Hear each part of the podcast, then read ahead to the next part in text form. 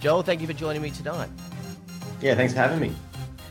Well, simple question first with probably a complex answer. Challenge beast, blessing or a curse?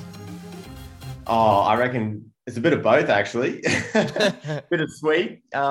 Love doing the challenges, but unfortunately that, it caused you to become a huge target. It changed my whole game. When I first came into the house, I wanted to have like a bunch of secret alliances. And as soon as I started winning challenges and having to nominate people, I had to throw that plan right out the window and change my whole strat essentially. So yeah, and it made things a little bit difficult in the house to, make friends with everyone, considering people saw me as a big threat then. So let's break this down a bit. You won, I think, 4 out of 6 challenges, if I'm correct. Simply put, winning gives you immunity from eviction. So it's the place any housemate wants to be. However, if you win everything and you are supporting a particular group, that is going to put the biggest target on your back. It's hard to work out if your strategy was a good one. I mean, because you were 5th out, so one might say it wasn't. But it's a dilemma, isn't it? I mean, what is the other option? Just not try your best and don't look like, don't look too strong. I mean, what's the other option? Well, I feel like it's a very middle of the pack game, to be honest. If you try your best in challenges, then you become a target. If you, really set your sights on working the numbers and getting a social majority vote, then you're going to be seen as a social threat. And they go, oh, this guy's too switched on. So it's playing that little fine line there. But essentially, yeah, it was a pretty crazy way to play. It was a high risk, high reward play, and not being a huge, fan of Big Brother initially, and not really watching the show, I didn't really know that would be a bad play to begin with. But with my competitive nature, I couldn't help myself but to go as hard as I could in the challenges. Well, that's an interesting point. You said you weren't a big fan of Big Brother before. Why was that? And what changed your mind? Oh, I just hadn't really seen Big Brother too much. Like, I hadn't followed it when I was younger or anything like that. But I've seen a few of the more recent series, sort of bits and pieces of the challenges, and I thought they were amazing. I was like, that is cool. Every time I would see a snippet, I would break down that whole challenge, how I would approach it. If it was an endurance challenge, how I would recirculate the blood into a different part of my body, which you can see in a few different challenges that we've done. Like the planking challenge at the start, I was able to lock my arms in and then activate different parts of my arms to keep blood pumping through, that type of thing. So I could actually have that endurance. And I've always been someone who pushes myself physically and loves that sort of challenge, and especially in the mental states as well, in those endurance challenges. So as soon as I had the opportunity to go on the show, I couldn't wait to jump on there and push my body to the limits. Well, let's go to that final challenge that I guess led to your undoing, holding up those doors so that the balls do not fall out. I thought that would be in the bag for you. Was it just a simple physical loss that you couldn't hold anymore? Or I was thinking, was there a mental pain happening there with Estelle? She kept saying, I'm doing it for Reggie, who was, fought her whole life, and now Estelle would fight for her. Did that actually put you off? No, I don't think it put me off at all. I was pretty set in my ways, and I jump into a whole different headset when I go into challenges. I prepare myself beforehand, and it does usually take a lot to waver me from that. But I don't know if they really show it in the challenge, but you'll see the different height boxes that everyone's standing on. Yeah. And for me to be standing up with my palms flat on the trap doors, I'm actually up on my tippy toes. Oh. And looking around at other people standing up on their boxes, they were actually flat-footed with their palms flat as well. Oh. So I'm actually up on my calves, really, extending my whole body to keep it shut for the 3-hour period. Yeah. And everyone else could sort of sit into their hip. And that's one thing I saw, and was kind of like, oh, that's a bit unfair. Like, for me to be doing the same thing, I've got to be extending my whole body. So that's what actually ended up getting to me in the end, because I was looking around being like, how come they don't have the same body position that I have? Mm. Because like I've done cheerleading and stunting and that type of thing before. And a very simple technique is stacking, which is putting joints over top of joints. And you can hold that for a very long time. And the only thing is, though, my calves ended up taking me out in the end because I had been pushing up so hard with my calves that I fatigued on my legs before my arms could. And then I sort of dropped down from there. So you're suggesting maybe, is it a simple, I guess, mistake from Big Brother? I mean, obviously the boxes are a different height, obviously depending on how high you are, but I suppose the idea was that you were all flat footed and then had your palms up. Was yours just incorrect or something? I think so. I reckon so, because I spoke to another few housemates and they had similar experiences where they were like, yeah, I was up on my tippy toes as well. But then other housemates were standing flat on their heels, and they could actually pop a hip out to the side and relax into their body shape, if you know what I'm saying. So, yeah. I reckon that was a bit tricky to sort of dance around. But, yeah, for me, I felt like I got gypped a little bit. But at the same time, you know, Estelle still pushed herself to the absolute limits. You know, 3 hours up there with their hands above your head, like by that stage you have no blood from, you know, your shoulders up, and, you know, everything's numb, and it definitely does come down to a lot of a mind game at that stage. I think I probably could have done the three. I mean, I'm referring to 3 minutes, not 3 hours, but geez, I mean, that is hard work. Hey, they call it the scramble when you all have to go and try and sell yourselves when up for eviction. You made a super, super good point for the newbies. If you are the challenge beast and you go, then who is going to protect you? With Gabby, Lulu, and probably Sam headed over to the OG side, you were the only leader left for them, I guess, for protection. I suppose that's where the 5 votes came from, but yeah. I just thought that was a really good selling point, and I'm surprised more people didn't follow that because it's going to be a tough time now for the newbies. I think Tarras might be the only safe one left. Yeah, I know. I kind of knew it was going to be a bit of a play for everyone. Like, it was their one chance to see me go, essentially. Mm. And I think that's what blinded a lot of people in there. You know, Tim is very convincing. He's very, you know, mischievous and does a good job of getting in people's heads. And, you know, I wasn't able to counteract that and let them, you know, understand the full depth of seeing me go and what the consequences of that would be.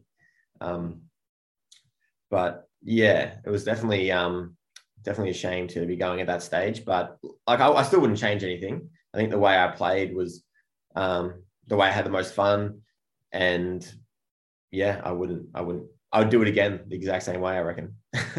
As silly as that may sound. Yeah. I know you know that this question's coming. The J Crew thing's got to be a question. So let's get this whole J Crew thing done and done. Everyone says there was a whole J Crew thing, and you guys were playing it down. JC even seemed annoyed in the eviction room with Sonia in your eviction episode because she kept asking about that every eviction. Yep. Now you're out of the house now, so you're safe.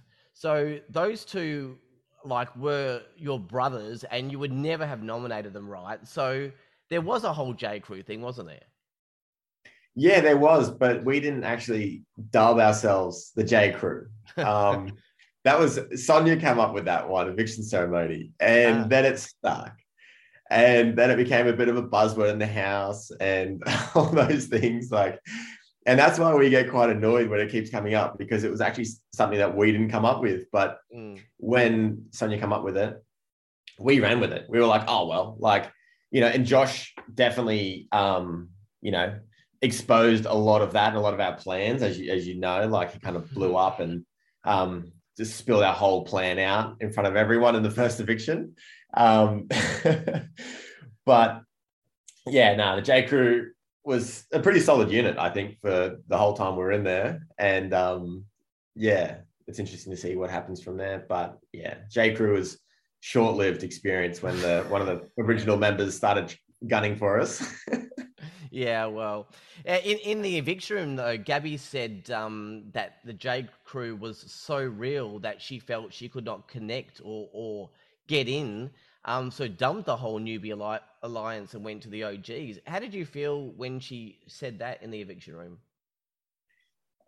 Well, I actually, like, a lot of things that Gabby would say, I would always take with a grain of salt. I knew she was a pretty smart player, and she was looking for, in my eyes, she was looking for an excuse to jump over to the other side. You know what I mean?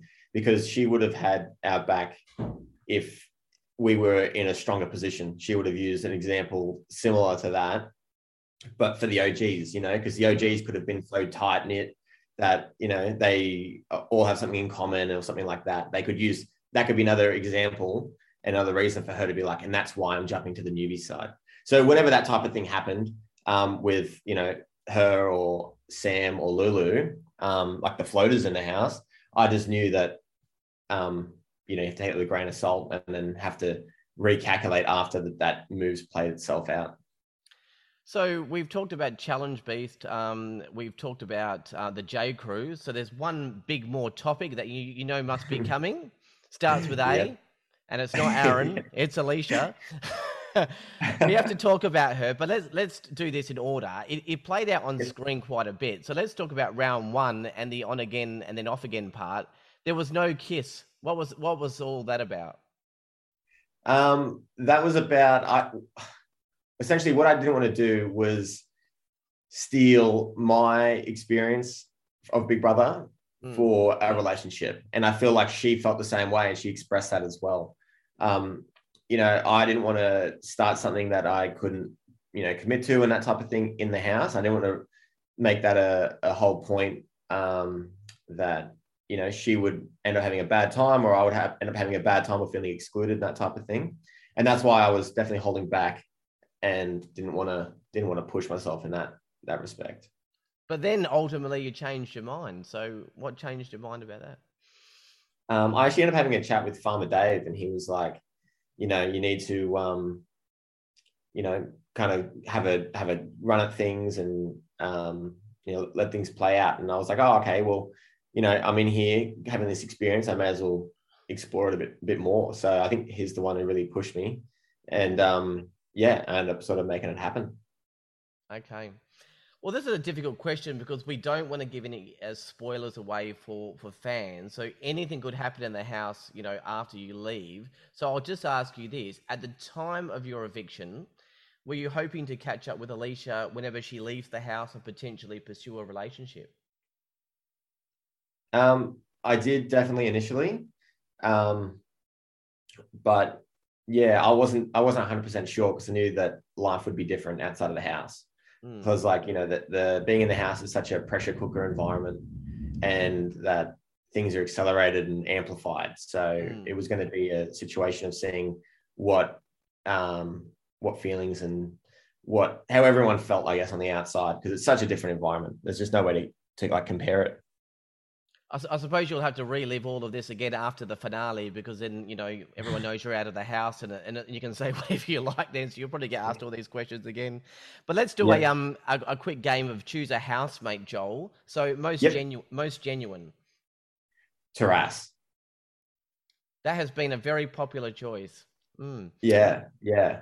So then the opposite, the most non-genuine, you know, like they appear nice, but they could be lying to your face. I'd probably say it'd have to be between Tim and Reggie, actually. I'm only saying Reggie because now watching it back, like she's been playing this game the whole time and I had no idea. Yeah. I honestly had no idea that she was, you know, wanting to pull big moves and make a play and all this sort of stuff. I thought she was just little old Reggie scooting around in the pool and tripping over the dishwasher and all this sort of stuff. But she was playing hard. And yeah. She's an OG winner. She's a seasoned performer. I know. And I definitely thought that time had, you know, taken its toll, but she was ready to go and she was making waves. Who's the most you would like to connect with outside the house? And if we could put Alicia aside. Tarras, okay. I'd say. Like he was one of my best mates in the show. And yeah, I respect the hell out of him, especially since one of the first eviction ceremonies when we had the option to save a housemate from an eviction and by calling it off or, you know, having it play out. And, you know, I guess a lot of people would be viewing themselves being watched on TV, being like, oh, if I actually wanted this eviction ceremony to go ahead, I'm going to look like a bad person. But, you know, Tarras actually says, you know, as much as it hurts, like, I'm feeling compelled to actually allow this eviction ceremony to go ahead. Mm. And I thought that is just amazing. I've never come across anyone who just speaks their absolute truth and doesn't waver depending on the audience who's watching or whatever consequences are coming ahead, like to them after the event. Might be the same person, but the newbie housemate you think would go the furthest? Yeah, it'd have to be Tarras. This is actually quite interesting because I've asked the other housemates this, and I've talked to the housemates, and Tarras's name actually comes up all the time for these kind of questions, and yet on air he's obviously nice and lovely, but it's a little bit under the radar kind of thing. But you know, it doesn't matter if a newbie or an OG, people speak very highly of him. Yeah, well, I think he's just a very like happy-go-lucky sort of guy, very soft-natured, and he just had like a lot of love for everyone in the house. I think that was the big thing. Mm. And he gave everything a go to his best abilities too, which is another awesome thing. And like, that's what ends up happening if you can show that side of yourself, being very kind and loving towards everyone in the house, and then but also give your best in challenges. Yeah. Even though he wasn't winning them, he was still coming pretty close, you know, second, third, fourth. So yeah, he still did a really good job in the house. On a whole different note, just a curiosity question, really. The balloon challenge was sabotaged by Drew and Gabby, you know, in a secret mission, and everyone went mad because they got a KFC buffet spread. You're a vegan, aren't you? I just wonder, do the producers cater for that as well, or do you just have to sift through and eat the parts that you can? I just sift through. I ate like probably 7 large chips, I reckon, and about 20 of the buns. Oh, so you were excited about KU. I just wondered, because everyone's excited, I thought, what about the vegans? Yeah, no, well, all the vegan vegetarians, we were just eating chips and then, you know, had a few drinks. And it was fine. Like, I do that anyway. That's 9 times out of 10. I'll have the chips anyway. So just a couple of questions about you. You're currently doing, I read, a Bachelor of Technology in Renewable Energy Technologies. Tell me more about that. And what does that mean? Because it sounds interesting, you know, because of everyone's into climate change and, you know, and doing their best for the environment. It's what exactly is that? All right. So it's actually a very new course. I'm one of the first few groups actually to go through it.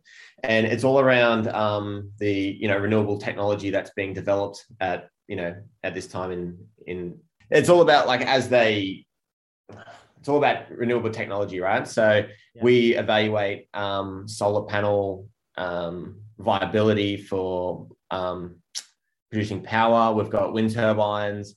So it's renewable engineering, essentially. And we work with a bunch of new technology that comes out. So we work with wind available viability. We look at PV systems, hydro systems, and just any sort of renewable technology that's popping up, we learn how to use it and implement it in the best way possible. So any new technology, like there's high temperature water splitting, that's becoming a pretty big thing, which produces hydrogen.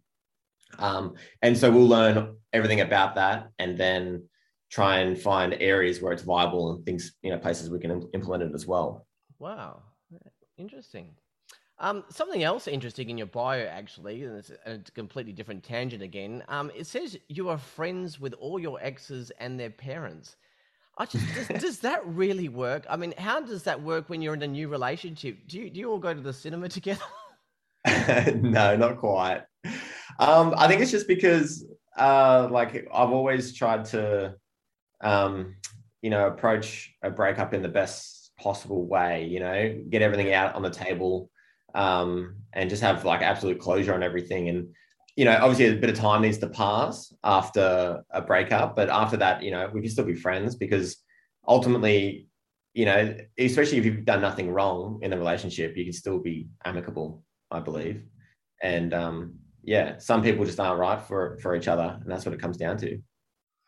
So finally, what's next for you, Joel? What do you hope the future holds?